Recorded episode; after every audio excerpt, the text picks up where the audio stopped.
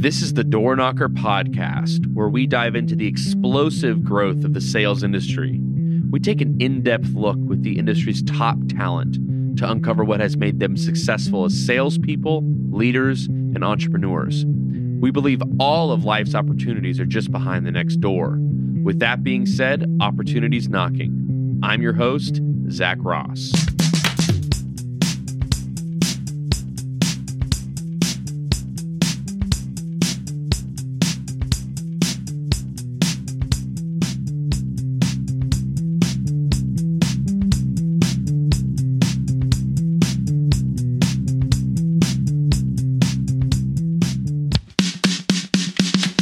Right, cool. So on today's episode, I have Kelly uh, Rawlings.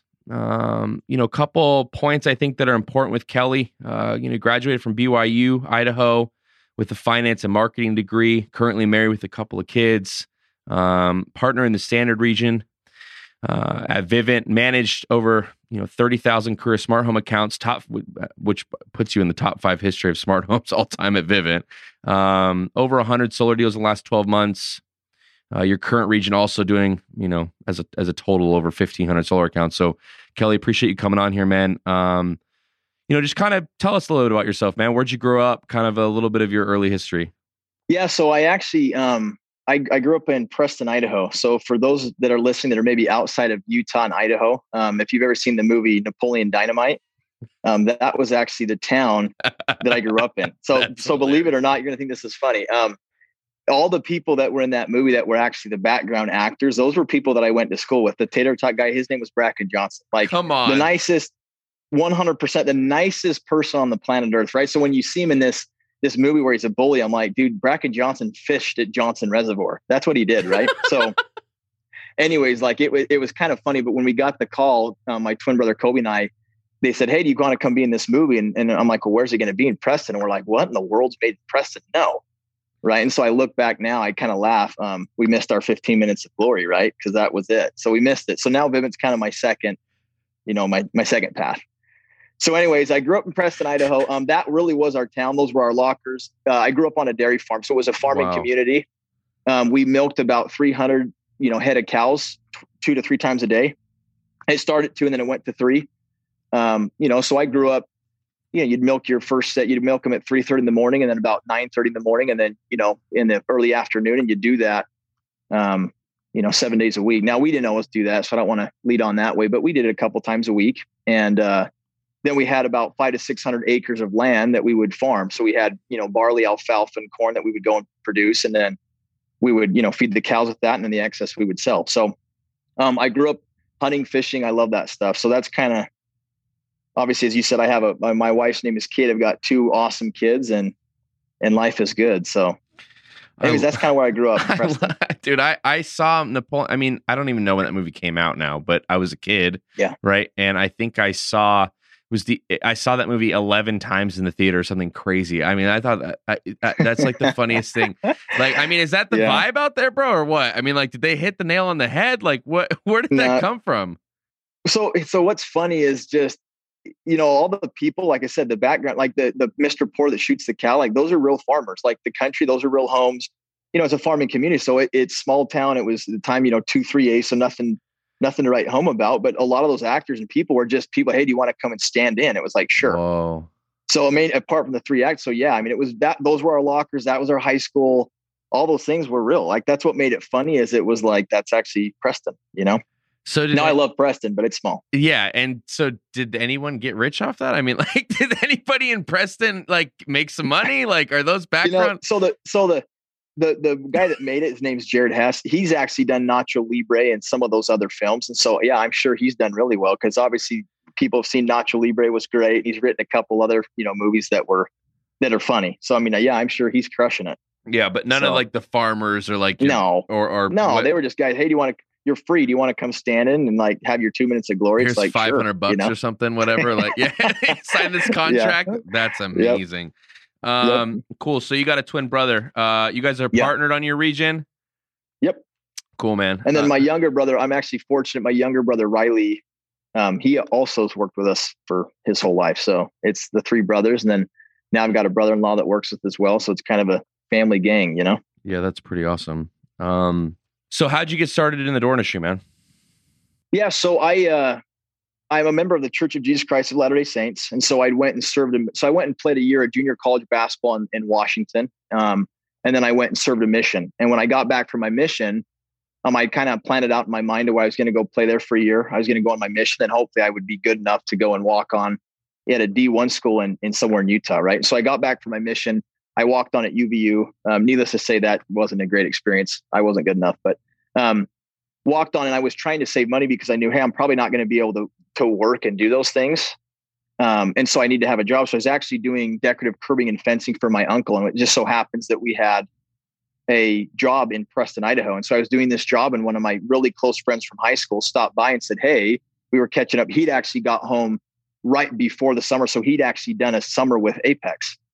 And so, anyways, in this conversation, we're talking about our missions and whatnot. He says, Hey, I just got introduced to this direct to home sales opportunity with Apex and he and he tells me, "Hey, I had a really good experience. I love the people I worked with." And then, you know, of course, at the end, he says, "I dude, I made sixty three grand."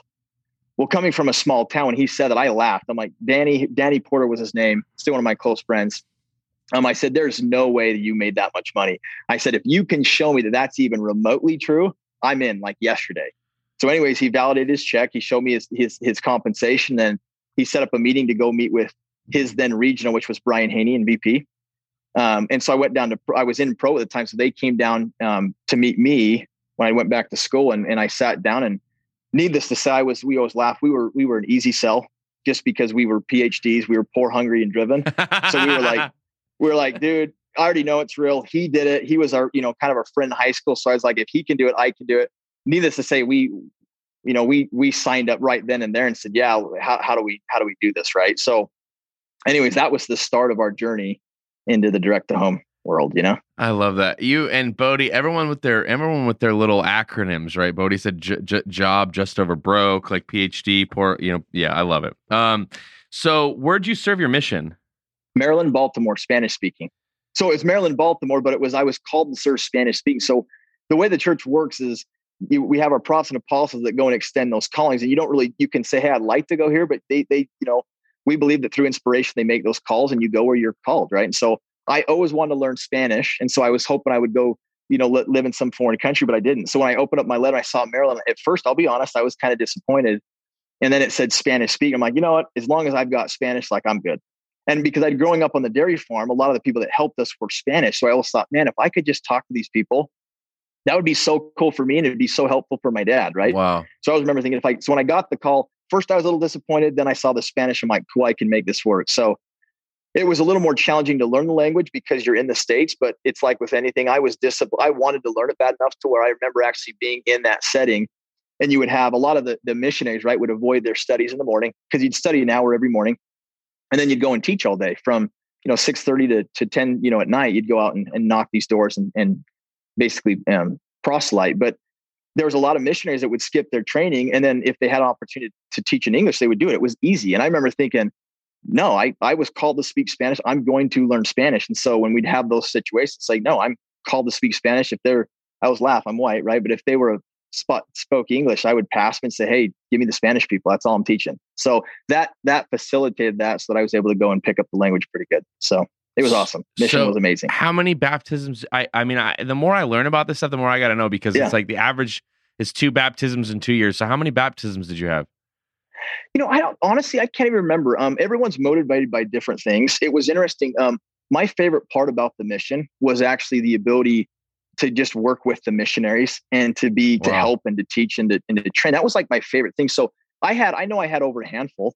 Uh, Maryland in the states, you don't have as many. If you go foreign, the baptisms a lot of times are crazy, right? In the states, a lot of times it's not that way. And so, I, you know, I had over a handful, but but I was, you know, even when we would teach someone and they were ready to be baptized, I was kind of like, hey, who do you want to baptize? And if there was someone that was really important to, um, that wasn't the motivator for me. It was, hey, as long as we're doing the job right and getting the right results for the right reasons, and I was able to go and work in that. I, that to me was the biggest probably blessing and thing that I love most about my mission. So it was amazing. So yeah, that's awesome. So um, you get out of your mission, you come back home. Uh, you know, it, then you then you're playing basketball after your mission. Um, what position did you play in basketball? Two guard, so like a shooting guard on the How tall are so, you? Six one. Oh, okay. Yeah, you got a shot still or what?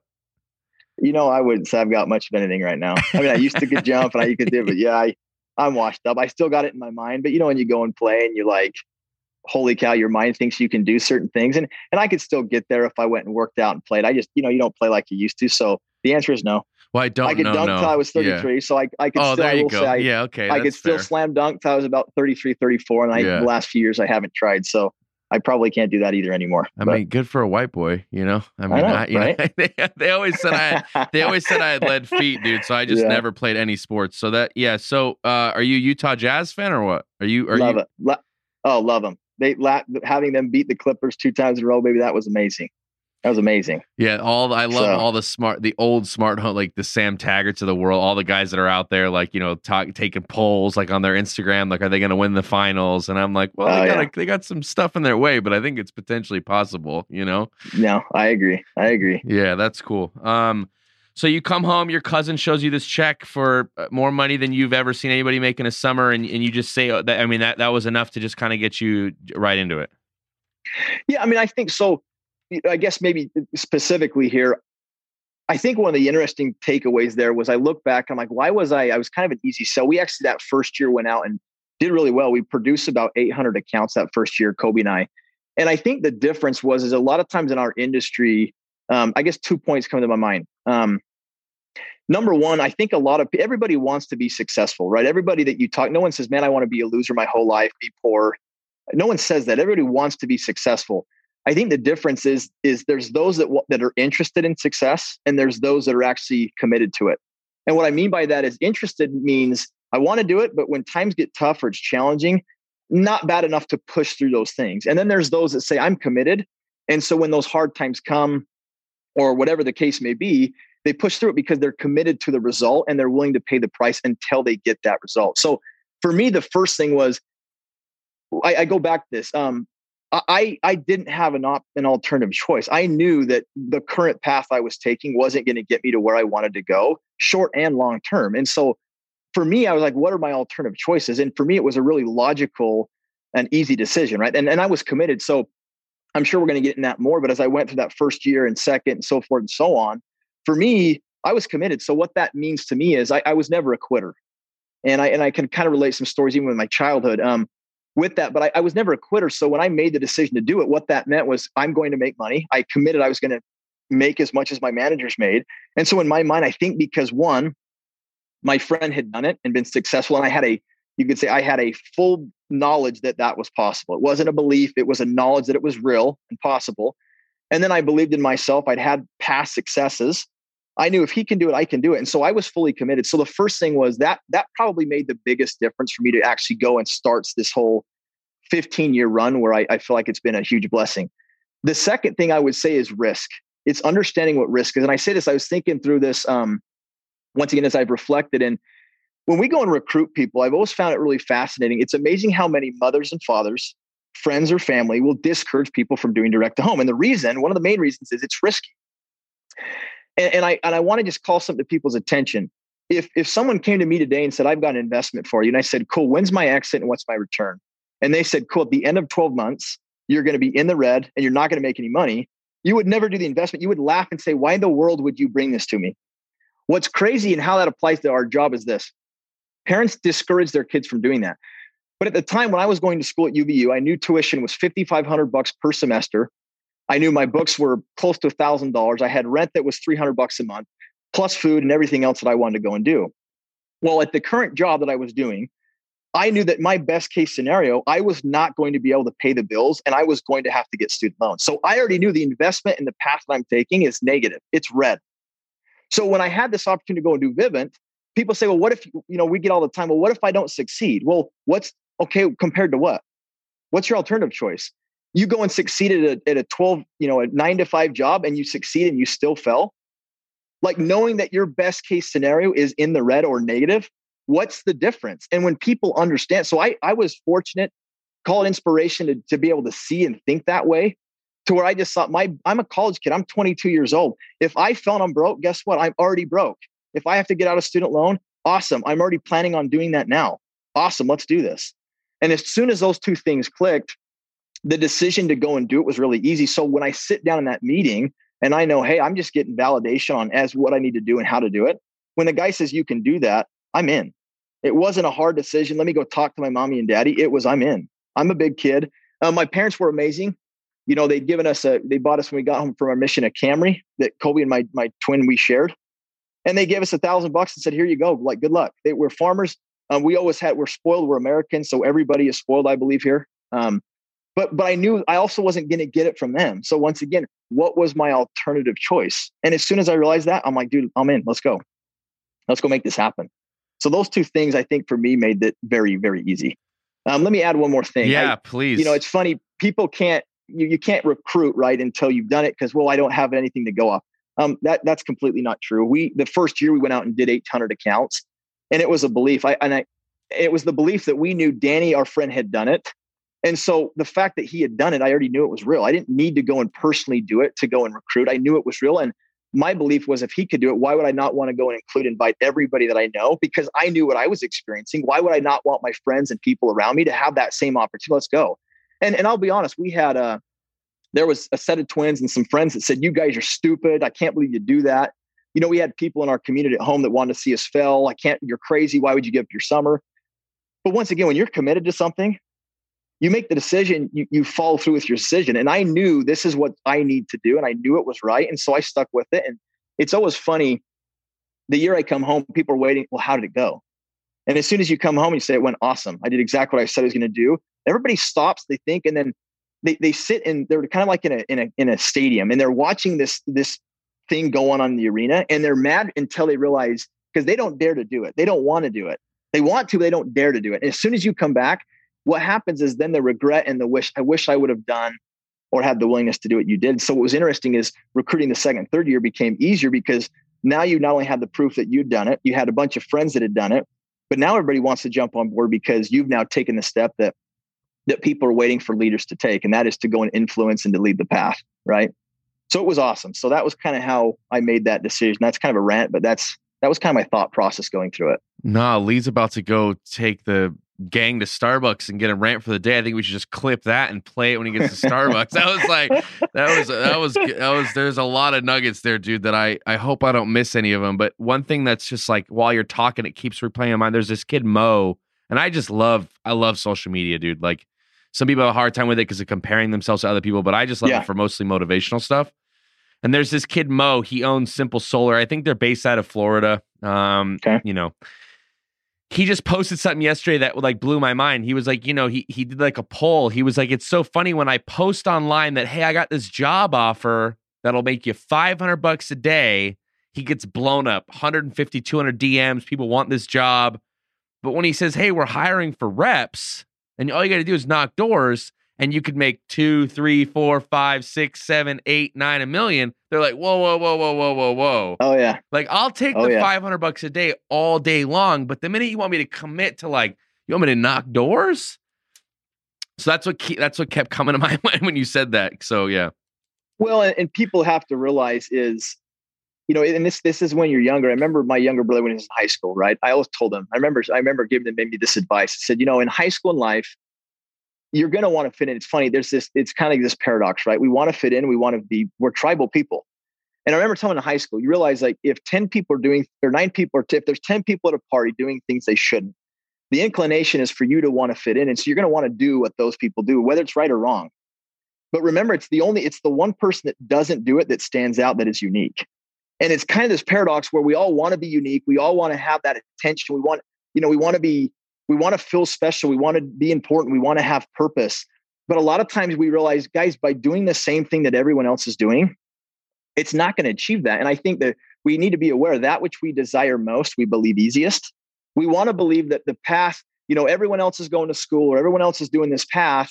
And somehow I'm going to do the same path, but I'm going to get a different result. I'm going to be wealthy. I'm going to have my dream life you know, I'm, I'm not going to get up in the morning. I'm not going to do something hard. I'm not going to exercise, but somehow I'm going to own my own business. I'm going to take travel the world. I'm going to do these things. And I'm like, guys, like, it's not how it works.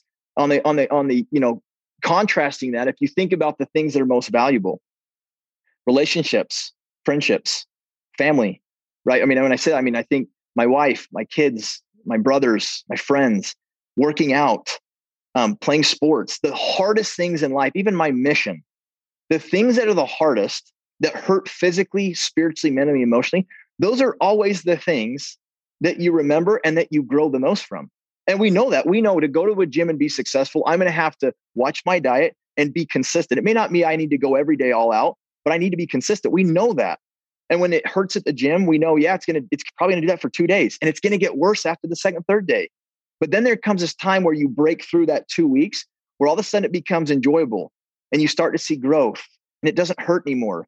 And all of a sudden we know that in every other thing. But for some reason, when it comes to making money, for a lot of people, we think, I want to get rich, but there's got to be a shortcut. And it just doesn't work like that. So I, I couldn't, I could not agree with you more understanding that and then seeing big picture and realizing, hey, it's those things which are typically hardest that bring the biggest yields. Those are the things that we, if it's hard, we should be tackling it, not running from it. I love that, man. And, and I think that, you know, so I, I was, there's a, there's a new guy that I have, um, a new rep that we just got, and he's going to hear this for sure. And he's going to know it's him because we were just talking in the office yesterday, but this will be a couple weeks from today when he hears it. But, um, you know, he's like, you know, I'm 31, dude, and I got into this industry when I was when I'm when I was when I was 30. So, you know, um, a lot of these guys are coming in at 22. You guys are coming in right after your mission, you know, early 20s, and yeah, um, and this kid that I, you know, I I think I was like, oh, this kid will kill it. And we're talking yesterday, and he's, you know, in his first week alone without anyone, with you know, by himself and he's struggling a little bit. You know, he had a good day yesterday, but he's, you know, whatever. And um, you know, he was like, he was like, bro, like money doesn't motivate me. And I'm like, yeah, I get it. Most money doesn't motivate most people. I was like, what motivates you though? He's like, well, I want to like travel and I want to like skate and snowboard in all these places. And I said, you do. So you want a little bit of freedom and time, right? And he's like, yeah. And I'm like, yeah. So how do you accomplish that? How do you go places? Like, oh yeah. How do you go? I mean, it's his first time renting an apartment. I mean, it's all it's all his first.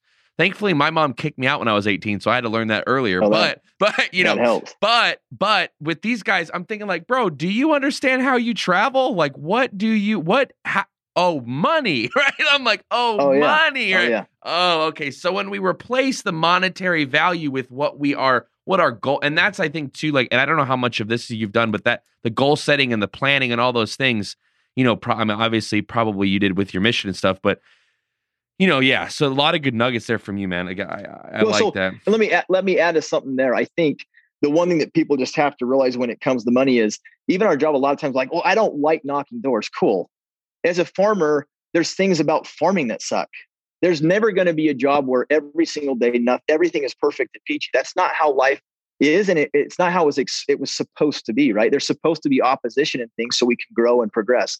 What's interesting though is I look at those people, the people that struggle to be productive in this job are those that don't have a big a big enough why or a bag of whys. The, the bigger the why, the easier the how. And the reality is, is you might say, I don't like knocking doors. Okay, fine. But what I love is I love people. I love providing a great product and service. I love having the freedom to be able to take my family and have experiences. I love the fact that I can go and bless the lives of others and those around me to have those experiences. I love the fact that I can be a leader, that I can teach and help people to do things the right way. There's all these benefits to come. And what's crazy is this John Wooden wrote a book years ago. It's called um, Wooden on Leadership. And he actually talks about how if you'll build your character and the foundation off certain principles and skill sets, then then money and success is a byproduct of becoming the right type of person. And what I found is that as you go and you have the whys and you do things the right way, then money is one of those things that, oh, and by the way, you're getting wealthy. And then what it means is you can go and say, you may not love knocking the door, but you love the trip and the vacation and all those things that you're able to do. And that's because you went and did something that allowed you to go and build wealth to do those things. And once again, it's just you don't people that say that they're just not thinking big enough and they don't have enough whys. If your list is big enough then the how becomes really easy. I got to go knock doors. That's it to have all these things. Hell yeah let's go right? That's that's what what it comes to right? So. I love that. So i want to i want to touch on your first year so with your brother colby right? So uh you yeah. got you guys you two did 800 accounts your first year.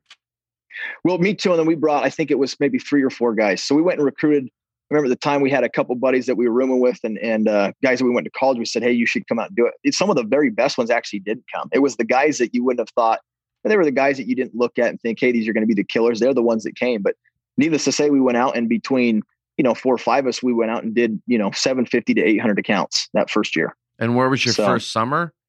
It was in Nashville, Tennessee. Oh, my favorite. Oh, it was awesome. Yeah, the downtown was sweet. Oh, it was I fun. love Nashville. Where People you, were great. Where Where did you mostly knock in Nashville? All over. You know, I can't what? remember. I I guess I can't remember all over. I mean, there was town. I remember the town that we loved was Clarksville. Yeah. Right. It was a little military town, um, but but it was all. I remember just the people being good and nice, and I think we just kind of knocked the whole place, but I can't remember. It's been so long, to be honest. Yeah, Sam was on that. Sam Taggart's on that D to D tour thing, and he's on Instagram talking about like his favorite places to knock are like towns with less than five thousand people. He's like, I've made uh, most of my money in small rural towns that like people are afraid to go knock. Right, because yep. they're like, I don't yep. want to go there. It's too small. Like, there's no money in that. But yep. like, realistically, it's like the people that have never, no one's ever knocked their door, so there's no saturation or anything, right?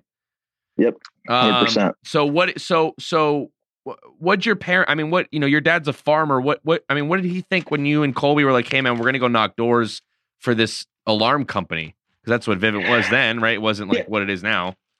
Yeah so so first i mean my parents are amazing. I have a my mom is the most amazing woman on the earth um you know my wife too now i guess right? I got i've got to be careful there. She's amazing too. And my mother-in-law i've got amazing women in my life let me say that um but but she, they were always supportive. My dad was the same way um you know, it, it's interesting. I look back, I, I, a lot of what I owe, I owe to them. Um, so they were, they were super supportive, but they were, I think there's always that question. Hey, you just, you, you've been gone for a year. You went and played basketball in, in Washington. It was 10 hours away. And then you go on this mission for two years and now you're going to go and leave again for the summer. Like, do you, do you never want to see us again? What's going on? Right. So I think there was this thing like, why would you give up your summer, you know, to go do this? But once again, I, big long term, right? I'm like, hey guys, if I don't pay the price now, like I'm never going to get that. I'd rather, you know, sweat and, and bleed now and then be able to enjoy the fruits of that labor down the road than go and live that high life now and feel like my whole life, right? You know, do they all say do it's easy now and your life will be hard, do it's hard and your life will be easy type thing. You know, obviously the paradox is that both ways it's hard.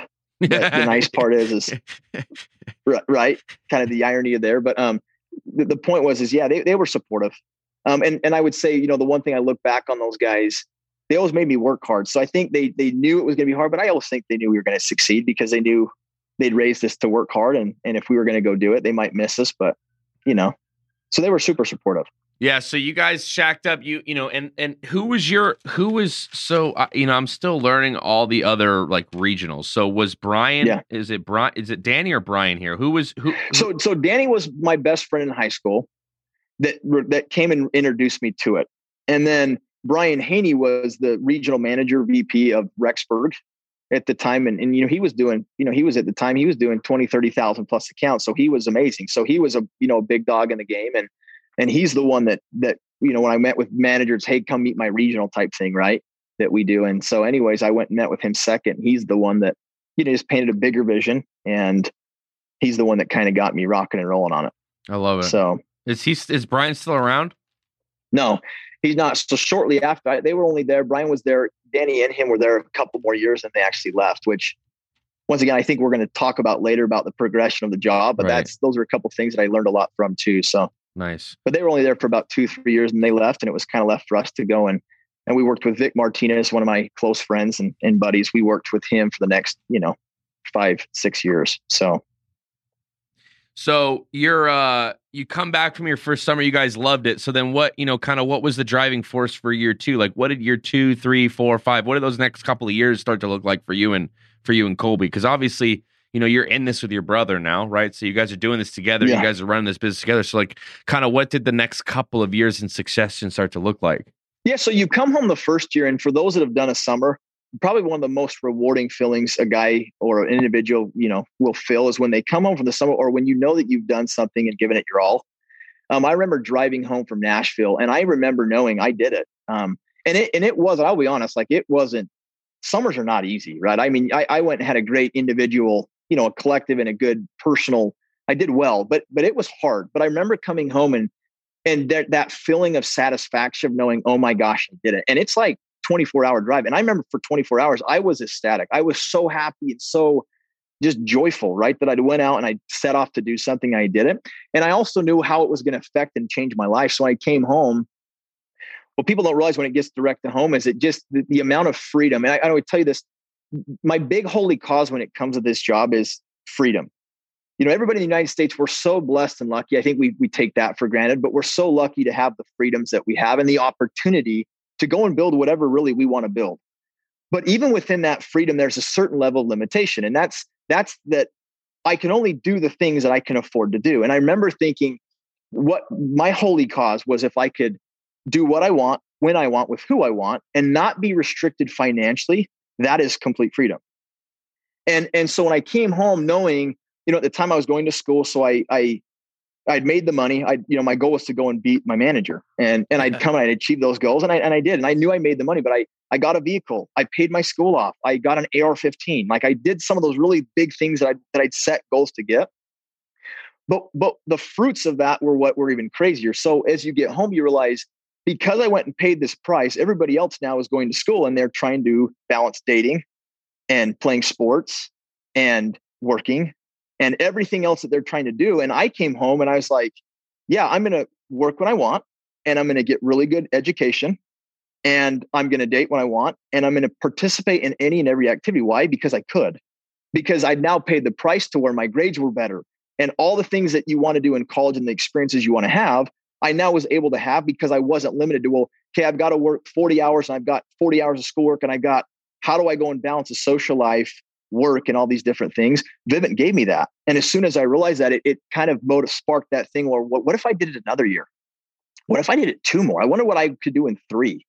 And that's kind of when I started thinking, you know, I'll do it one more year. And it, I'll be honest, and we're going to talk about that later. But I, it wasn't something I didn't make it. I'm 15 years deep. It wasn't a career decision when I started, not even close. but gradually, as I got the success, I started like, I'll do it one more year. And then progressively, I started to see maybe it's something more. So that's i mean that's kind of as far as me coming back that's kind of where it started i would say.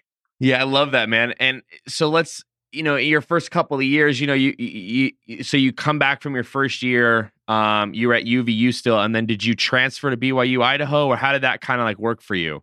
Yeah so we were down there i didn't i didn't i'll be honest i didn't personally love provo a ton um basketball didn't work it didn't it just didn't work out right i'm not going to make the excuses coach this coach that it just we just weren't it the timing wasn't right and we obviously weren't good enough to play at that level, right? We had walked on the team. I'd, I'd had someone I looked up to that had walked on and done really well, but we just didn't have the opportunity to go and play. It was kind of like talk about being segregated. It was like we literally would warm up on a different court.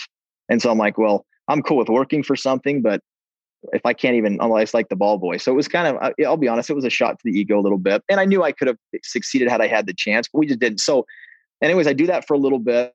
That doesn't end up working out.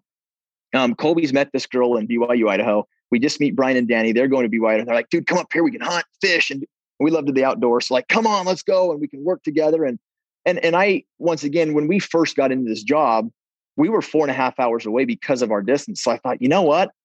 Maybe we do go there. It, would be better for work. Kobe can, you can go marry this girl you like, you know? And, and, uh, so after that year, we transferred to BYU, BYU Idaho for those, you know, Kobe won't admit that, but that was a big reason for him for sure. and he, he married the girl, so it was totally worth it. But we went there with um, he married her, and then we were able to work and be close to the guys that we were doing the summers with. You know? I love that. So, I love that. Let me ask you a question, man, because I, I, this is from personal experience, and and I think it's important for a lot of people listening, like you know, kind of where that where we're at, but you know, I, I I've been in the event production industry since I forever. I played music forever. Like that that was my basketball, and it didn't stop after college. Like it it continued, and and uh, you know, I had a little roofing company thing for about a year, but that was short lived, and then came back to Vegas and did production again. And for some reason, the universe keeps bringing me back to doors in, in home, and so for a long not for a long time but for the first like couple of months even here although covid shut it down but even now you know there's a couple there's like little moments where like you know like oh like now events are coming back and my buddies are doing some big events and my head's like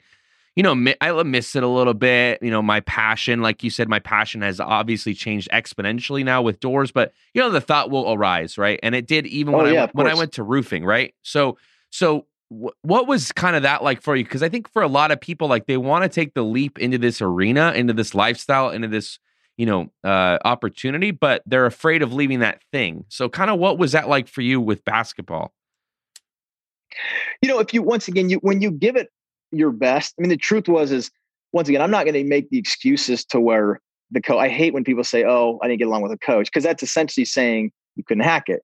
What I will say is this: I was fully willing to work. Um, and I'd give it all. We went and played at this junior college because I, I had had a plan, right? I was strategic. I want to go play here. I, I played 34 minutes a game. I was a, I was, I was a good athlete and I was a great defender, and I knew I could play at the next level. When I went to that next level, bottom line is it wasn't the opportunity I needed. I we literally would warm up in a different portion. We would chest pass balls, so I could sit here and say I was a stud. We were not a stud there, and so you do that for so long, and I and I express it. Hey, I'm okay with earning a spot and going through what I need to do, the pain I need to go to earn it. There was two guards at the time I knew I could we were very athletic. We were strong. We were kind of farm. We were our our probably competitive advantage. We were just strong. We were athletic and strong. And I knew I could. We could shoot. Right. We could. That's what white people do. We shoot the ball. Right. So we, yeah. I could shoot the ball decent. But but what I but what I knew I couldn't do is if I didn't get a chance, then there we didn't even do the three man weave. I mean, it was like the basics. So I, I went and I expressed those. Hey, I want to play and I'm okay with earning it. But if I can't get that opportunity, what I'm not willing to give up is these other things that are also really important, such as dating, good education, and making money and getting ahead. So I said, I either need to have the assurance that I'm will, I'm going to get that opportunity, or I'm going to go and go and make another plan, and that becomes my plan A to where I can go and have you know have some control and go and produce. And he was straight up. He just said, I don't know. And so at that point, it wasn't hard. So when I left it, I'll be honest with you, it wasn't hard because I look back, I did everything I could. I gave it my best and I went to every option. And then when that wasn't a good option, I, I pivoted. So I've never once looked back and said, what if? Not once, ever. Not even kind of. Right. So if you go, if you do things all in, the bottom line, I think the life is if you give it your best, and it doesn't even mean in this case, it's funny. I'm sitting here telling this story. Like that means I failed, right? In a sense, like I failed at that goal, but but I did my best. And so I was still my confidence and my self-worth was still high because I did my best and I was okay with that. So that actually went to help me be successful in Vivint as well because I knew, hey, I can, I, I'm going to achieve what I put my mind to, and and if it's not, I'll pivot when the time's necessary. So it was never hard for me.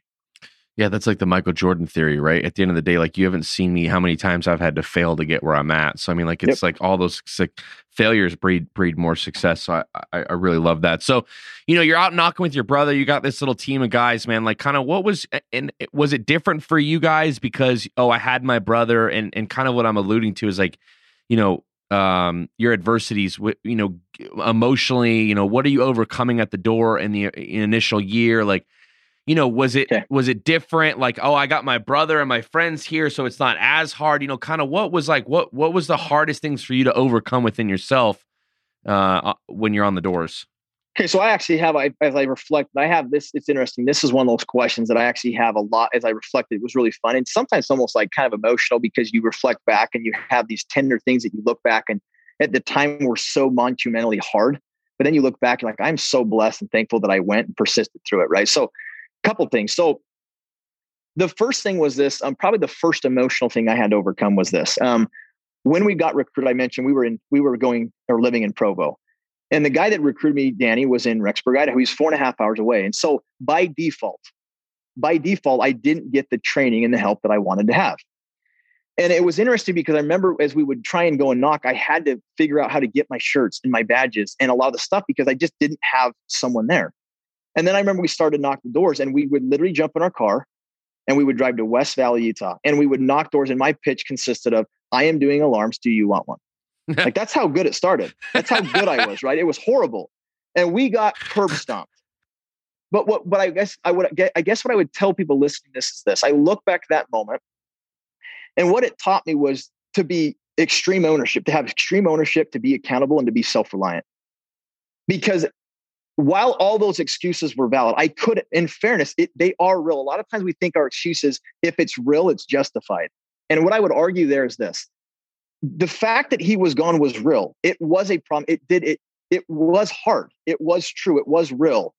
But but me going with that excuse of I didn't have the help, it didn't pay my money. It didn't get my goal. So regardless of whether it's true, it doesn't solve the goal, which is to go and be financially independent. So I made that choice that I'm going to go and figure it out. And because the alternative was once again, then what, quit and say my manager's fault?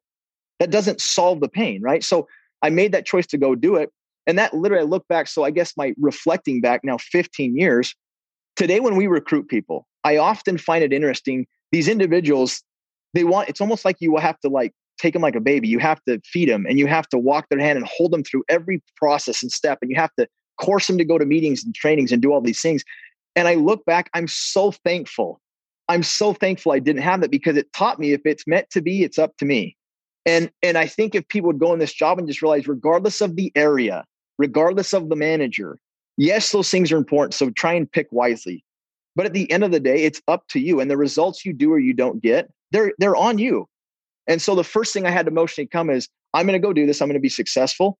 And and I made that decision. And looking back, it was one of the biggest things I made because I've never relied on someone else or blamed someone else for my lack of success. There's things I'm like, yeah, I wish I would have had that. But at the end of the day, it's made me more self-reliant than I would have been because I didn't have it. Right. So my biggest difficulty was my biggest blessing, I would say, or one of them years later. Does that make sense? Yeah. Um, any thoughts? I don't want to. I got a couple more, but no, go ahead. No, that's good. No, go ahead.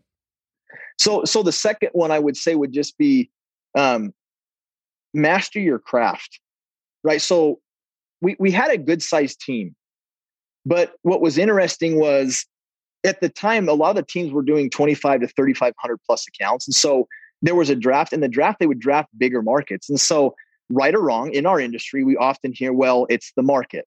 And and one of the things I, I, always remember is thinking we we went to the East Coast, Philadelphia, and we went to Jersey, and we went to California. And there's all these different markets where I'll be honest, they were 30, 40th, 50th pick. It wasn't, we were not the top 10 teams.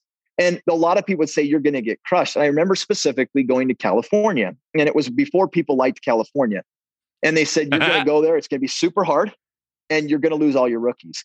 Well, once again, I have a choice to make. It may be true. I don't know but what, what's my alternative choice? So I so I agree with it and I suck and I quit and I lose all my people.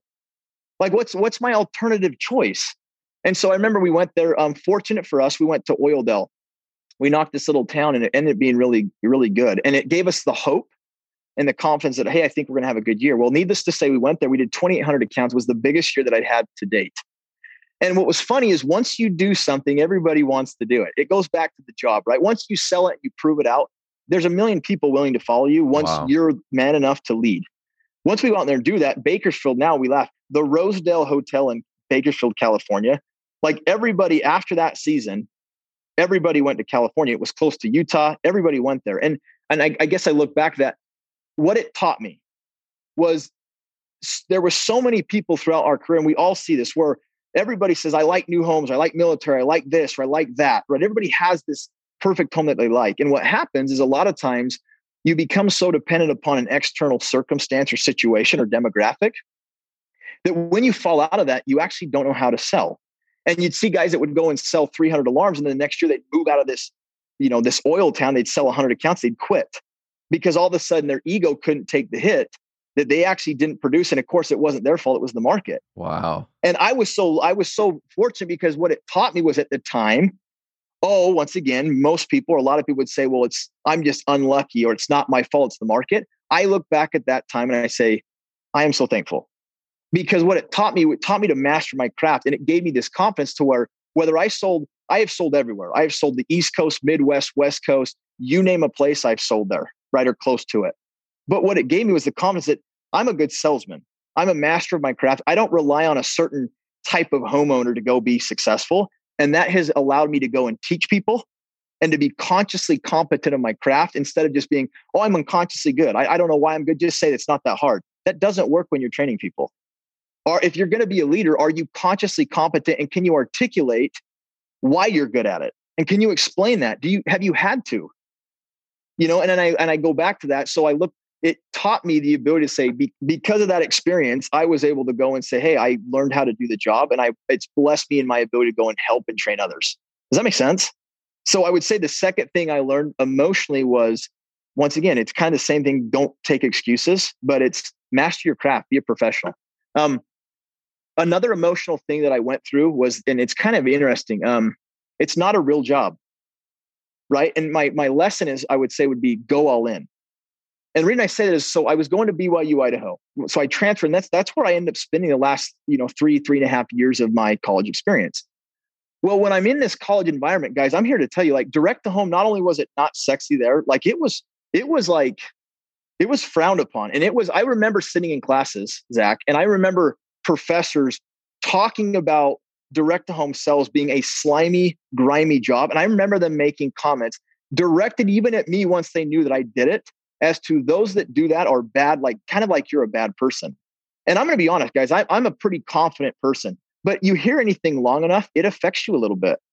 And so it was interesting. So for those first few years, now I'm in BYU and and I'm I'm being successful in this realm of sales, but I then come home and you're in this environment now where education is important, but then people are telling you that what you're doing is not a real job and that if you do it, you're actually a bad person. The, so the question then became, well, how do you respond when you get told certain things? And what was interesting is, so it kind of it kind of culminated, and I remember a couple situations. Um, I actually remember one presentation I did, and Kobe and I had to do it. was a group, and me, Kobe, and this guy named Tyson did this presentation, and we aced it, and we crushed it. We were so prepared, we were dialed, we crushed it. And I remember after that class, the professor said, "You know what, Kelly? Um, you did a really good job. Like, I we got you aced it. I just can't decide if you guys actually know what you're talking about if you've just developed a silver tongue because of what you do." And I'm sitting there thinking, are you shitting me? I go out, I, I invest all this time and I still don't get the credit because I'm just a silver tongue talker. Well, fortunate for us, they ended up doing a simulation later on the year where you had to go build a business on a simulator and you were actually judged and graded. It was an individual product. Well, sure enough, we were top two and three of the entire class. So, anyways, you kind of like put it, take that, right? But I, I got that my entire college career. So this culminates to this point where at the end, and I and I want to take a side note here. Um, so I've got all these thoughts coming. Yeah. You know, we need to think and or. A lot of people say, should I go to college or should I do this? Should I do this or should I do that? We need to have the the, the compounding and the power of and. And I always believed in that. People say is school important? Guys, and is important. You can do school and be a successful business person. You can be a good husband and be a sales guy. You can sell products and have integrity. You you can do that. So my, my point with that, I sorry for that little input, but no, I love it. But when I'm going when I'm going to do this, so I go to we have this this this award at the end of the year. Kobe and I win this. Um, it's the Newel K. Whitney Business Program Award. So out of all the business students, we were elected to go and receive this award, and there was a you know a handful of people that got it. Well, there's this banquet, and I remember the purpose of the banquet is to celebrate our achievements and then to talk about well what we're going to do after that. And I remember literally having to reflect on this thing and what am I going to say? Here I am, I'm going to get up in front of all these professors and these students, and I'm going to tell my knock doors. And I remember having to make this decision because there were people that were going to these big firms with, you know, Goldman Sachs and, you know, JP Morgan Chase and these big firms that in a in the program would be business, right? Oh my gosh, I can't believe you did that. They had the title, but I remember they were making 60 to 80 grand. That was their salaries, and they were going to work all year round and maybe have a week off at best and grind them. And I just remember thinking, what am I going to say? Well, I'm going to tell you, it was that reflection that I remember thinking down and I said, okay, what is a real job? And for me, what I found was this a real job to me was three things. Number one, do I like what I do? And, and there's going to be those out there say, well, Kelly, you know, do you really like knocking doors? Guys, knocking doors is one fiftieth of what we do there's so much more to it. If that's the only thing you can think of, then you're just missing the mark, right? We're blessing families, we're protecting them, we're leading others, we're recruiting, we're lifting, you know, our, I mean, our friends, our, excuse me, our families. There's so much that goes into that.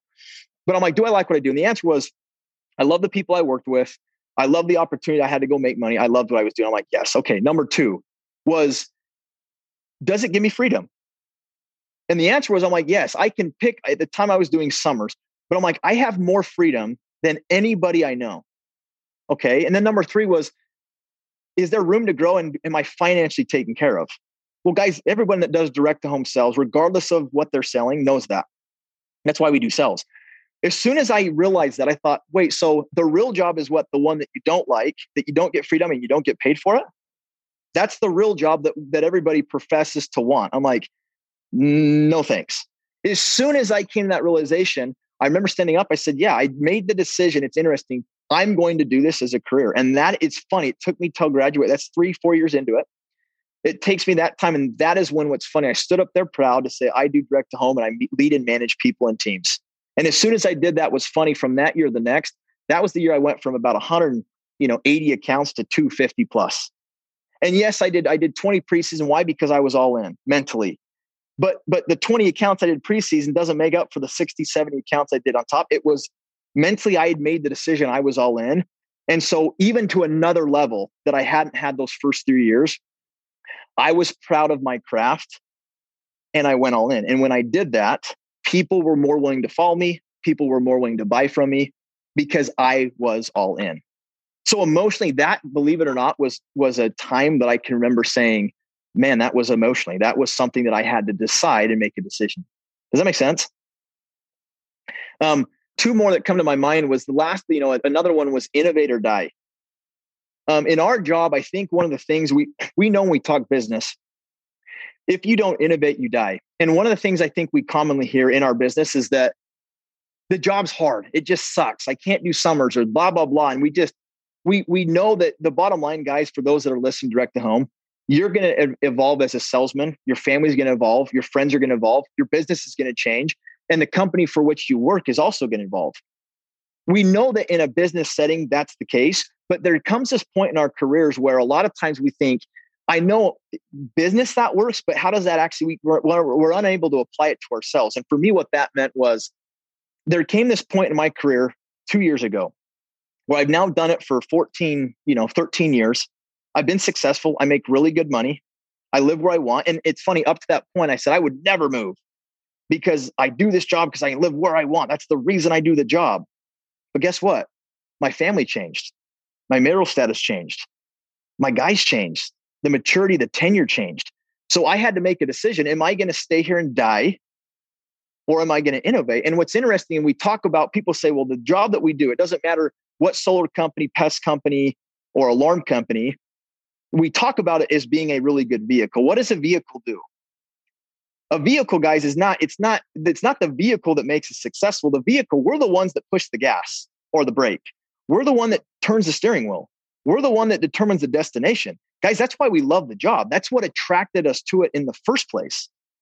So what's crazy is I realized, okay, it's it's up to me. And so what's crazy is we blame once again, I'm going to go back to this it's common theme excuses, right? It's the job. I just can't do the job. Guess what? Did Vivint or any other company tell you how to do it? They just said, look, here's the tools, go do it. You can make as much as you want. Make you're the owner.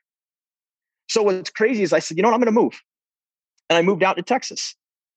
And I moved to Texas because I said, I've got to improve the way I do the job. The job hasn't changed. I have changed. And the job, eh, I'm not subject or a slave to the job. The job is supposed to be subordinate and work for me. It's my slave. It's my job. It's my vehicle. So I moved to Texas and I said, cool, I'm going to innovate the way I do the job. I'm going to change the way I live the schedule. I did it more consistently. Why? Because I wanted to have a more active role in the church. I wanted to be a better dad and husband. And I wanted to grow and be around people that I felt like were more willing and able to, to, to accept the opportunity. So I made a change. And guess what? It was the hardest thing because I'm a homeboy from, uh, right? I'm a hometown boy from a small Cache Valley, you know, Utah slash Idaho. That's where I grew up. I loved it. But I made this change. And what's crazy is I look back, the biggest, one of the biggest blessings is the hardest decision. I made it change. So now I look back I'm so thankful I made that change. Emotionally, it was really hard for me. But I'm, the reason I'm saying this, and I thought about the people listening this, is because there's people that are starting this job. And there's people like me that are 35 years old with two kids and a wife that are wondering, how in the world do you do the job? Guys, it's your decision. You do the job. You make the rules. If you don't like your environment, your situation, change it. If it's meant to be, it's up to me. It's up to you. So go and change your outcome. Does that make sense? Yeah. So the fourth one I would say would just innovate. Be prepared to make changes as you need to. The fifth one, and I'll end with there's a lot more, but I thought of the ones that I guess really impacted me was the just leadership has influenced nothing more, nothing less. And what I mean by that is it, it's our, our job is really interesting, right? Um, in most jobs, when we think about a conventional job, you move up this ladder, right? It, there's security, there's safety. And what happens though within that job and that structure is typically you take a job, you learn a skill set, you learn a leadership, you're trained, and then you go the next step and you go the next step and you go the next step. The benefit to that is there's a sense of security and there's a really direct path to get there. The problem is, is you may not be next in line. It may take you 20 years and you may get paid like dog crap and have zero free time in the process. The problem, the, the inner, not the problem, the interesting thing about sales is this is in our job, we kind of use leadership and management like synonymous, synonymously. And what I mean by that is in our job, in, there's no ladder to climb. If a guy goes out and sells a lot of accounts and recruits 100 people tomorrow, you're a quote unquote a leader or a manager. But what I would tell the people listening is that's two very different things. Management is doing things right. Leadership is doing things, doing the right things the right way. And what people don't realize is if you're not willing to do it the right way and lead, you're never going to grow if people aren't willing to follow you. And what I mean by that is if you're not the leader and you don't have it increased your lid or your ability to lead and to do it the right way, no one will follow you. In leadership, you can't say, and that, and that's the thing I think that sometimes people in our industry skip is they think, well, I'm recru- I recruited you, you're my guy, you'll do what I say. If guys don't want to follow you and you don't have people, guys, you have to look in the mirror. Like that's your problem, not theirs. Once again, no excuses, guys. It's accountability. And I and I say that because as soon as you realize your job is to serve, protect, and to work beside your people and to do it in the right way, that's when you go and lead. And emotion, I said, because guys, our job is hard. The growing pain is, well, how do I go and grow in an industry where sales in general has a high turn, it has a high fallout? Guys, that's true. The answer is you you you consistently do it and you do it over the long haul the right way. And if you'll become the type of person that you need to become, then people naturally will follow you and they'll stick with you. When we moved to Texas, what's crazy is we literally have some of the best sales reps in the company. And they moved to Texas. Why? Because they trusted that we would go and work with them, protect them, and serve. And we don't always do things right. I'll be the first to say, have I done things wrong, said things wrong, ate my, you know, ate my foot? Of course. Guys, that's once again, if if if a leader's not making mistakes, he's not human, then he's a unicorn, right? But right. I mean, so that's gonna happen. But but you you got to remember if you can just go and do things the right way, like over the long term, you're going to be successful. People will follow you. You will have those guys that have similar desires and goals, and they're going to, those are going to be the ones that stick with you and, and help you grow the business long term. So I know that was kind of a rant, but those are just thinking through emotional struggles. Those were five very specific things that I went through that I remember being kind of pivotal moments or kind of reflection points where I thought, man, I need to make sure I'm doing these things to go and really get where I need to get.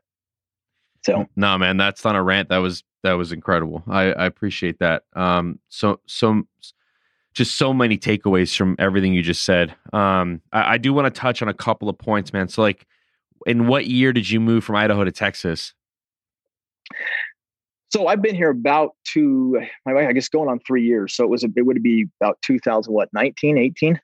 So, so about two and a half years ago. That would have been like 12 years for you in Idaho at Vivint with yeah, Vivint. and I and I yeah, so I lived in I lived I actually lived most you know when I graduated I lived in Logan, Utah, and so I was doing it Utah. and I would go down to Provo and after Rex, so I lived in Rexburg for those three years and did the three years. And then when I was graduate, I moved to Logan, Utah, and that's kind of where I did it for the next you know handful of years. And then there came that point where I just said, hey, I need to make a change, and that's when I moved to Texas. So. And Kobe was down, like he was down. I mean, like you guys just kind of go together. So is that kind of how that worked, or you know? Yeah, yeah. So uh, me, Kobe and I, I mean, we're we're really fortunate. Once again, I says Riley, Kobe, and myself, we're we're very very close, and it's a it's one of those blessings that not everybody has. We're very fortunate. We're, um, you know, specifically with me and Kobe, um, we're the twins that are really as identical as you can get. And so one of the blessings of that was we were we were always competitive, but we always saw it's kind of like the compound effect, right? We're both ugly dudes, but I always joke because there was two of us, it made us more attractive, right? I always laugh, right? Um, I love that. You know, it was like the girls, right? You're, you're more handsome because there's twins, right? I always kind of laugh. Um, but in sports, right? He might have a good night, I have a bad night, or vice versa. But the Rawlings went for 40. And it was always the, the combination of both. So we, we were really lucky, guys. We, I mean, literally, we did every single college class. We've done everything the same. Now, the only thing that was different is he got married at 23. It took me an extra eight years. I got married at 31. So you can tell who's the ugly twin. That's, that's me. Um, right? But but we did everything together. So when we moved out, it was one of those things we talked about and we're like, hey, let's do this. And you know, and that was, you know, Casey Baugh at the time and, and Bo Gardner and some of those guys, they were the leaders who were saying, hey, it might not be a bad idea. And so they'd helped with that, you know, or motivate it, um, or maybe bring it to the forefront. But but yeah, when we made the decision to move out, we moved out and and our partner Nick Elison moved out. And then shortly after Riley, my brother, and then and then it became a wave where a lot of our friends and and close work associates and partners said, let's do it, you know, and they moved out as well. So so you were in the uh, authentic region as well? Yes, correct. And so what part of Texas did you guys go to? So right now I live in San Marcos, Texas. It's a little south of Austin, and then um, Kobe and Nick and those guys live in Boerne, so San Antonio, Texas. And so I just bought a home down there, so I'll probably move down there as well. So yeah, that's that's yeah. So what? It's so, been awesome. Texas is great. Yeah, I, I I'm a fan. Everyone I like is moving to Texas, so I I I, I kind of know why. Uh, yeah, Texas so is great. What's what's been kind of like?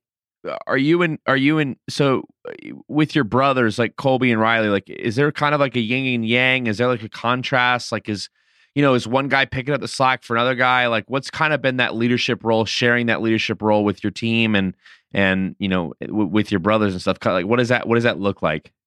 Yeah, so I think we have been really fortunate that way. I mean, maybe the disadvantage was initially when you're recruiting, you kind of have a similar network, and so you had to branch out a little more that way because there's two of us, right? So you're once again your blessings, your curses, vice versa, right? So you know, I think that way we kind of had the same friends and we were close. We weren't the twins that said, Hey, I need to go and create my own name and separate myself from you. We were actually the twins were like, Hey, we're better together.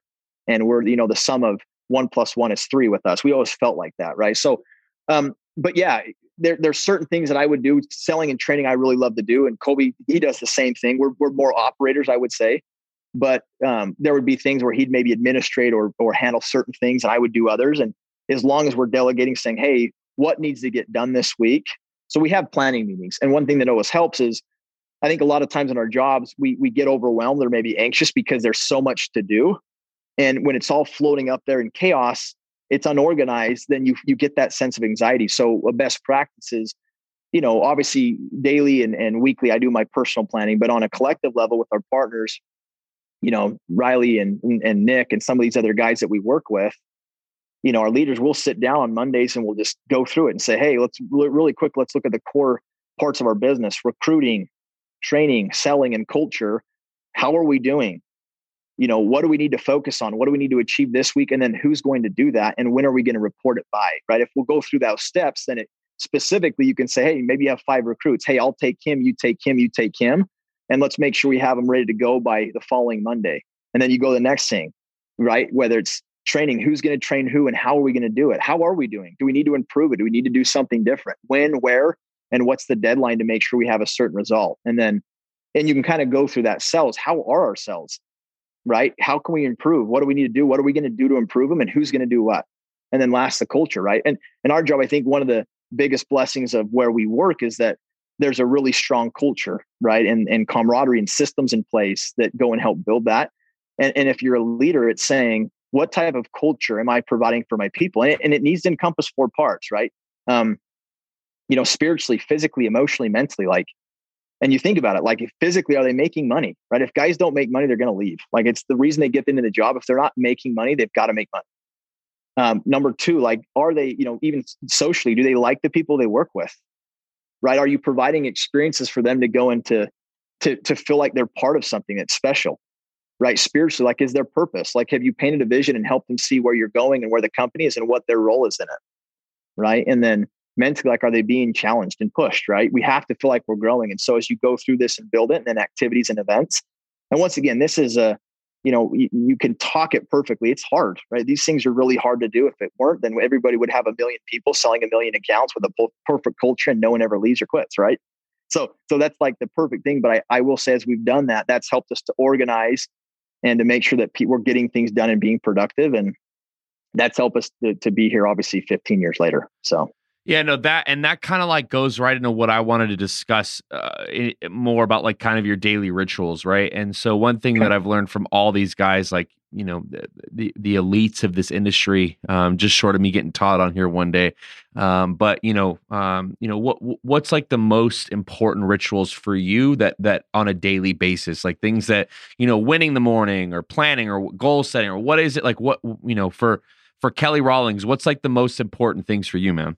So it's probably very similar to what the other guys have said but first of all um, getting up in the morning and just having a routine. I think it doesn't have to be a certain length or duration. It just you have to do something that gets you going, right? And and for me, I read recently. I recommend. I, I was actually recommend the books, um, The Miracle Morning, and it's really good because it, it, talks about how there's basically seven things that have been proven to go and help people, you know, um, be successful. And so when I get up in the morning, um, I get up in the morning and say, "Cool, I'm going to sit." It's called the Savers routine, right? And so the first thing is I'm going to meditate for ten minutes. I'm then going to say, "Cool, I'm going to write down my affirmations. I'm going to sit there and think about what I want to be, right? And I'm to I'm to talk to myself and make sure I'm I'm giving myself positive affirmation. I'm to visualize what I want to achieve, right? A lot of times some of your most successful athletes, they're people that visualize what does it look like and what will it feel like when I go and achieve these certain things, right? Um, and then exercise, right? I'm going to try and do that. No, I'm not. And my goal is not to do it six days a week. My goal is I want to go exercise at the gym four times a week, and I'm going to stretch. The, I'm real. I have. I'm not flexible, but it's fit. It's get my blood pumping. It's flex, and so I'm to I know I'm to go and stretch and do those things that are to help me. I'm physically getting my body moving, right? And then read, right? I'm to go read. I'm to um, I'm to put. I'm to fill my mind up with something that motivates me and inspires me. I, I I would say that probably is the single most thing that when you're around really good people and you're reading good things, you think differently, right? We don't know what we don't know until we know it. Huh. And so the question is, is where are you getting it from? Huh. Right. And so making sure that you're, you're reading from the very best books and gaining knowledge and networking with the right people, that will help you think bigger. And I'm very fortunate when we think of people, um, I look at some of the people that even left, you know, the, the, the Vic Martinez and the, and the you know, Brian Haney's and the Bo Gardners and the Casey Boss, these are guys that still bless my life tremendously. They reach out, they still include me in, in, investment opportunities and they, they reach out to see how I'm doing. Those guys, and they're doing things so much better than I am. That those are the people that, that you have to have around you because they make you think bigger and want more. And so I'm gonna I'm gonna read. I'm gonna you know, and then last I'm gonna um, um journaling. Right, I don't do it perfect, but journaling is one of those things, guys. I I hate journaling, so I'm going to even say yeah. say this.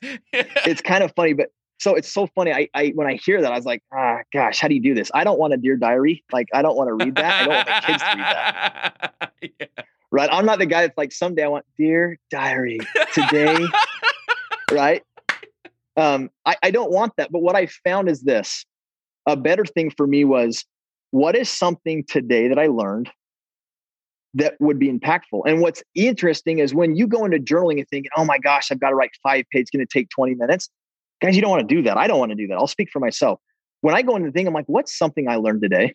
And it might be the importance of self awareness or the importance of giving a compliment. And I think about one thing that I did or I learned or I saw or I heard or I felt. What's crazy when you go back to your journal and you're looking at like one paragraph that's super impactful, now I would say if my kids got my journal and they said, What did dad write? I would be happy with that. I would say, Oh my gosh, there's this treasure trove of things that were takeaway lessons that he learned throughout the day. Now there's purpose to it. And it's something that I want to read. And I would hope that my kids would not only read, but get something out of it. So even that, I'll write something really small. And then I'm going to go to the gym. And, and it's interesting. This is something that, you know, Bo's, Bo's the best at this, but this is one of those things where it's funny. Before I got married, my my my brother and I would always talk. He'd say, you know, you're lucky you're not married, and I, I, was 31, so my morning routine could be a little more lax because I didn't have kids clamoring and a wife for my attention. Right. And, and my brother would say that. But what I tell me was you also have to realize that you have to innovate or die. And as soon I knew that it's you got to realize when the day starts and the gun goes off. My kids are they're they're up at 7:30. Like that's when they're up. So whatever time I want for Kelly, I can't say, well, yeah, but my guys need time, and now I'm doing it from from 11 to 2 o'clock. I'm like, Kelly, it isn't the best use of your time because now there's other more urgent things, people that need your time. You should have done it when it no one needed. My kids don't need my time at 5:30 in the morning. My wife doesn't care if I'm up. My guys aren't probably calling me and needing something. My customers aren't going to call. I'm not going to get a lead or I'm not going to have to go knock a door and I'm not going to have to go and be at a certain meeting that those are the times that you have to plan and say if i can go and do this before now kelly gets his time i can go become the person i need to become. The long term hopefully get where i can continually lead and add value to my people. But then i can go and focus on the things and the big rocks during the day that aren't about me they're about my people. So the first thing would just be that routine. I know that's kind of long but just and guys that, that can take you can do it in seven minutes you can do it in an hour you can do it in two. Whatever time just have a routine. And then the other thing would just be um, you know, the exercise and then working. When you plan your week, every week I'll plan, hey, there's different roles and responsibilities that every one of us have. Do you know what they are? All right. And that might say, I'm a father, I'm a husband, I'm a son, I'm a friend, you know, I'm a leader in the church, I'm a young man's guy, I'm whatever the case may be. Have you articulated your roles and responsibilities as an individual? And have you planned them to when you're getting time and attention? If Sunday night, I know, cool, family night's important or a certain thing's important, if I go and I plan it in the week, I can say, what are the very biggest rocks that I need to go and plan for? I put them on my calendar and I say, if nothing else got done, if I got these things done, would I be happy? Would I be content? Would I be fulfilled? And then I go to the smaller stones. And then the end you put in the sand. Those are the things like, hey, I need to go get a laptop or I need to do something that's that, yeah, I need it, but it's not important. It's not urgent. And if you'll go do those things, then on a, on a weekly basis, you have the week planned out. And then on a nightly basis, before I go to bed, the busier you get and the more people you manage, the more crucial these things become. When I go to bed at night, I will look at my tomorrow and I will plan out my day. And there's two parts advice I would give. I've learned this. Number one, you don't want it, it doesn't need to be every single minute. The goal is to be effective, not efficient. You can be you can be efficient when it comes to businesses and systems. You can't be efficient when it comes to people. You have to be effective. So if you've planned every minute or every 10 minutes and a lot of the time to those things, the problem is what happens when a rep or someone needs you or your kids and you said, "Oh, sorry, I can't break my schedule." It's so it's so regiment that I can't actually break course. You feel guilty and you hate it because you know the higher value, which is people, shouldn't be subordinate to something that's dumb on your calendar. So you have to make sure you have time. But I plan those things. So when I go to bed, what it does, it gives me the peace of mind when I wake up. I don't have to think. Right? If you want to start a good habit, you make it easy. If you want to break a bad habit, you make it hard. If I know that getting up and those things are going to be challenging, if I have it planned and prepared, I know I just got to get up and plug and play and my day's done. As long as I achieve these things, I'm going to be okay. So night weekly planning, you know, nightly planning, I'm getting up in the morning. I'm also reviewing my plans writing down those things, and then I'm just going to execute on those things. And you're not going to be perfect. You don't need to be. But it's those little marginal gains, you know, that that win a game, right? It's the foul shot that's missed that would have been the difference, right? It's not, and I'll tell you, it's throughout the game, right? A lot of times when someone loses the game, it's like, oh, I should have hit that shot. Yeah, you should have. But dude, it was you shouldn't have there shouldn't have been turnovers. There shouldn't have been all these different things that led to that. Like that's just one thing. Do the small things consistently and you'll get the big results in the long term. Yeah, so much good stuff. So, you know, I there's a rule that I try to live by now is just I just want to get 1% better a day, man. You know, because even, you know, for me, like, I, you know, I come from like an industry where like, bro, you get, I get home at three or four in the morning, like, or I'm on tour or like, you know, I'm gigging with rock bands or I'm gigging on festivals and it's like 18 hour days and da da da da. da. And then, you know, I run it like you guys would run it for a summer. I'll run it for a summer touring. I'll come home. I got to shut all yeah. the windows, all the lights are off. Don't talk to me for three to five days. I'm sleeping. Like I need my versus now, like, you know, I interview Bodie and I'll never forget the line. He said, you know, if anybody can be lazy, it should be me. And I'm up at 445 in the morning every oh, single oh, yeah. day of the week.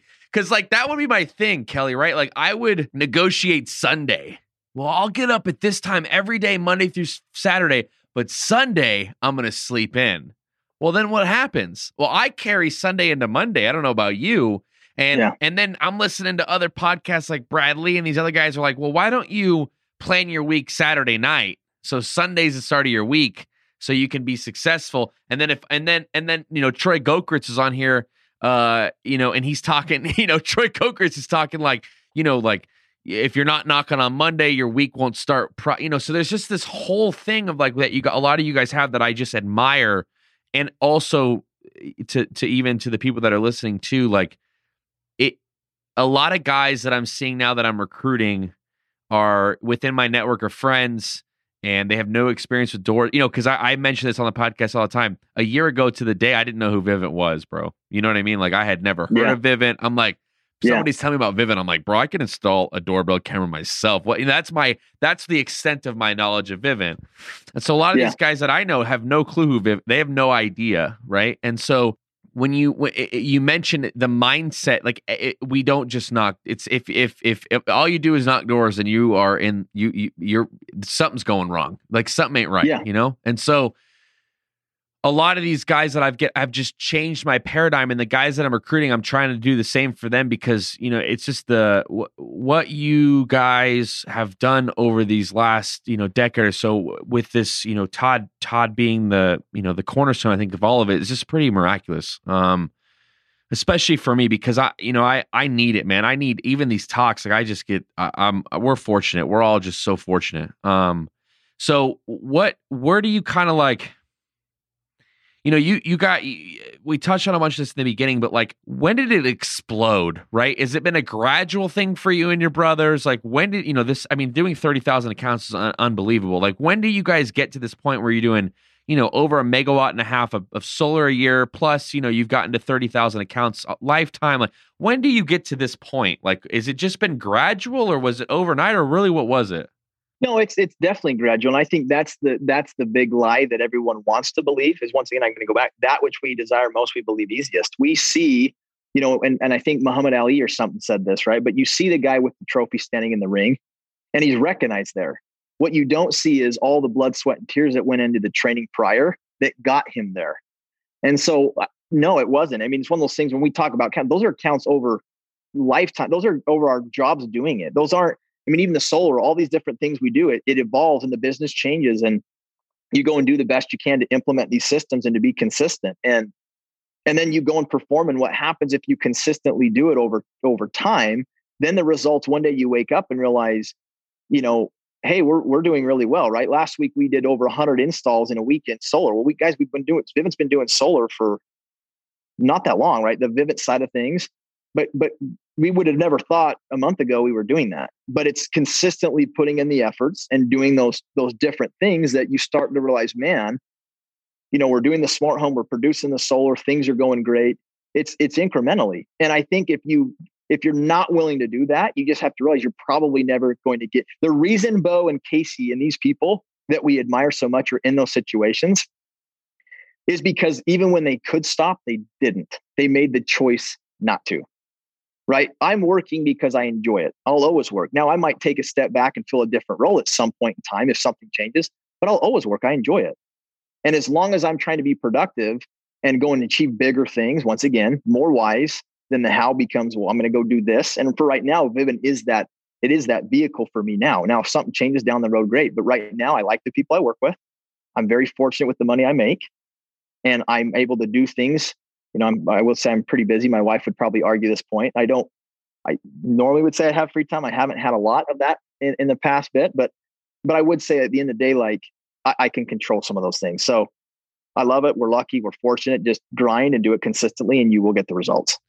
Yeah, so. I love that. And and I want to touch on a point that you made earlier, like about innovate or die. So you know, I, I made a note here. Like, what what do you think was like? And Vivint seems to be the you know just they're always you know they're you guys are always on just the next thing. Um, and Todd's forecasting, and now your new CEO, I'm sure will do the same. But um, what what is like what is the difference bef- like before? So when it was uh, you know you had the you know summer league versus now with preseason with a full year. Now it's like smart home and solar what's kind of like the different push for guys like you know look at you're going to knock the whole year you know i know you probably still have summer teams or whatever kind of like what's like what's the major difference you see in the business on your standpoint I mean, I think there's a lot, obviously, the way you do the schedule. A, a, a summer is a four month sprint. And I think, and here's what I would say I think that there's place for both, right? If if you recruit a person in market, depending on, once again, now this is going to depend on the business, but I would even say, even regardless of that, to some extent, there, there's a reason a Navy SEAL goes to camp, it's to get him away from his comfort zones and the things that he can hold to and be comfortable with and around, and to put him in an environment where he can fully focus and go all in. The reason I learned Spanish was because I was submersed in a culture and talking to people who didn't speak English. And so, because I was in that culture and I made the decision to only participate with those that spoke Spanish, I learned Spanish. And so, I think the summer program will always have a, a, a viable, it'll always be really viable for for that reason. You'll recruit people in market and to go and really make them killers. There is no better place to train people than in a summer. They leave those things. They're they're around guys with the sole purpose in mind to go and be successful and to really get sales training. As it evolves, however, as you guys have the legacy guys that build the families, the summer program is just saying, hey, you know, consistently doing same thing, showing up and saying, hey, you might not go and do 15 accounts a week, or you may not sold a million solar deals, right, in a day. But if you can consistently do something every single week with a program and a schedule in place, then once again, you're going to have it's a different life, it's a more balanced life. And you, you can go and produce the same, right? Now, that being said, you have to have a little more discipline because when you're in that setting, um, your family's there again. So it kind of eliminates that I'm away, this is my objective, I'm here. Whereas when you have those distractions, It's very hard, right? So you have to make sure you have a schedule and a routine and you're doing those pre-season trips and you're getting people motivated. So I would say schedule is going to be a little different. Um, you know, you're running a marathon even more than a sprint. And we call the summer, oh, the summer's not a sprint, it's a marathon. Ah, it is and it isn't. You go a year, that's even more of a marathon, right? It's you got to do it for 12 months. So I think small things consistently done over long periods of time. Like Casey said, you you we overestimate what we can do in a year and underestimate what we can do in, you know, three or five. And so it's just saying if I consistently do this a week, there's 52 weeks in a year. What does that look like? And then it's just holding yourself to those certain commitments that you make and those schedules that you create and making sure that your people are aware of them and they they participate too. So yeah, no, that's a good deal. And then where do you like where do you kind of see like you and your brothers over the next like 10 years? Like what are your guys' plans? Like I know like you said like Vivint's the current vessel and if that changes it changes, but like you know, do you guys have any major goals? Like what do you got where do you see you guys where do you see yourselves in the next 10 years? You know, right now um I, I love where we're at now. Things are great. And it seems like every year you think what it will be like. The opportunity is great. And Kenny mentioned this on his, but you know, if you like who you work with, the compensation's fair, and you like the direction of the company, why not? That's kind of, I mean, I believe that, right? We all kind of subscribe to that. So right now I'm fortunate. I like the, I love the people I work with. I mean, Kenny and JT and, you know, and, and, and Nick and these guys I'm fortunate to work with, Baker, these guys, like they're great. Right. Um, I like that. I'm getting paid fair, and I think the opportunity will only get bigger. So, I, for right now, the foreseeable future is here. I, I, would say the one maybe maybe input I would put. I think the the risk our industry faces in general, um, and not this isn't a downer. It's just we got to make sure we do things the right way. I, I think we're so lucky. We are so lucky. There's nights I go to bed. I'm just like, why me? Why why am I so lucky to live where I live with the family I have? and the opportunities that I have. Why? And and I I would I guess the warning I would say for those listening is, you know, the devil smiles when good people do nothing. We need to make sure that we do things the right way. And we need to make sure that people around us do it the right way. The biggest threat to our industry is people that do it wrong and they have a short term focus on what's in it for me, regardless of how it affects the company or the individual. They make those decisions, and then regulations, rules, licensing, everything gets tightened up and it restricts our ability to go make money. So once again, in the moment, the individual thinks, well, if I can just get this deal, it's worth X. But what they do is that they're saying, well, if I do it the wrong way, I'm I'm taking a five thousand dollar deal or a thousand dollar, whatever the case may be, for millions of dollars over the next five or ten years. Why would you ever do that? If I said, hey, Zach, you can make a thousand dollars on this deal, or you can make a million over the next couple, you would never do that decision, but people do that and we allow it. And we laugh at it. And we think, oh, it's funny or joke's on them. It's not fun. Joke's not on the customer. It's not on the company. It's not on good on you. It's shame on you. Do it the right way so that guys like us that are going to recruit can have the opportunity and we can go and invite other people to have that same opportunity. It it is a shame on those that are given the opportunity to have a stewardship to go and bless and lift others that don't do it that way. Shame on you because at the end of the day, like we will all be accountable for the way we do the job, the way we treat other people, and the way that we use our talents. Do we magnify them or not? And so I would just that that's a little sorry for my rant, but no, I would good. say that's the biggest risk. We need to make sure we do that. We are so lucky. Let's take advantage of the direct to home and let's treat it like gold and and be blessed for the opportunity. Like that's so that's my thoughts on that. I'm here as long as we keep doing it right and it should be for a while. So yeah, I, I feel the same way too. Like integrity's um, yeah, it's it's. I mean, it's all people are buying at the doors is your integrity. Um, yep. and what's your experience been with the with solar? I mean, you guys have been on alarms and smart home for so long now, and solar is probably a big portion of your business now. Like, what's that change been like for you guys? Awesome. I mean, the thing with Vivint that makes it great is that guys, we're, I always tell guys, this is when you start your business, you have to know what business you're in. I've always joked, um, we're, we're, we do not sell alarms, we don't sell solar we're in the business of talent acquisition and people. We hire and train the best and the most elite salespeople in the world. That's what we do. So whether we're selling water softeners, pest control, or we're selling solar systems, if you become a master of your craft, which we talked about a little earlier, it doesn't matter. What I found is this though. What is really fun about solar? So I've done the alarms for, you know, 14 years, 13, 14 and a half, you know, whatever years. What's interesting is it's fun because right now I'm seeing walls be brought down and even solar that it's so funny. I think a lot of times, people, for example, people would say, "Well, solar's just it's so hard to sell." I'm like, no, it's not. When I when I sell, sell a solar deal, the majority I do are probably 30 minutes or less. I know. Well, but but there's so much follow up.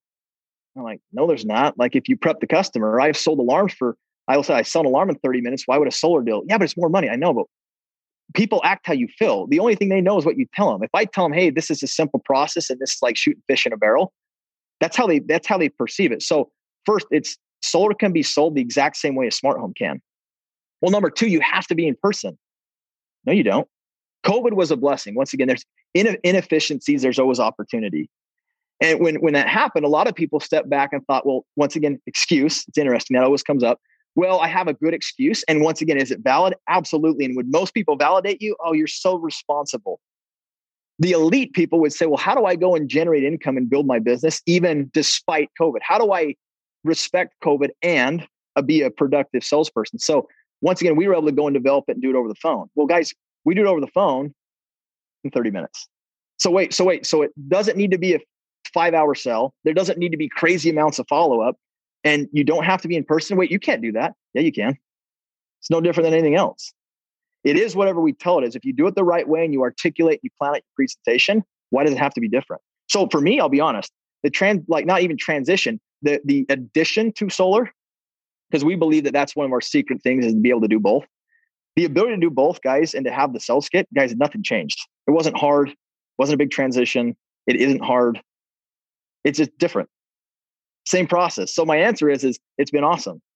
It's one more thing that we can add value to our customers, which should always be the first thing. And it's one more way that our guys can go out and make money. And we should, as leaders, be trying to find those opportunities to where we can go and help our people make more money and have more opportunity. It's been everything that we would want it to be. It's been amazing. Yeah, I don't really have much to add to that, man. That was a perfect way to end this whole podcast.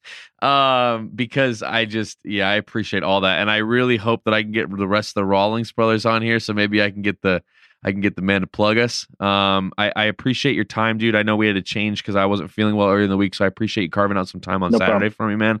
Um, it's been, it's been an honor and a privilege talking to you, man. I've heard a lot about you, so, um, you know, thanks for your time, man, and I, I'm sure we'll talk soon. Well, I appreciate inviting me on. These are amazing. So I'm thankful that I got to be on it and hopefully share some things that help people. So thank you, Zach. I appreciate it. Thanks, man.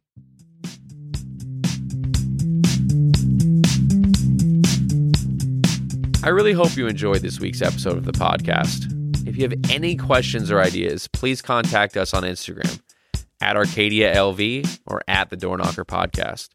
Our show is produced at 11th Street Records in downtown Las Vegas. Thanks for listening.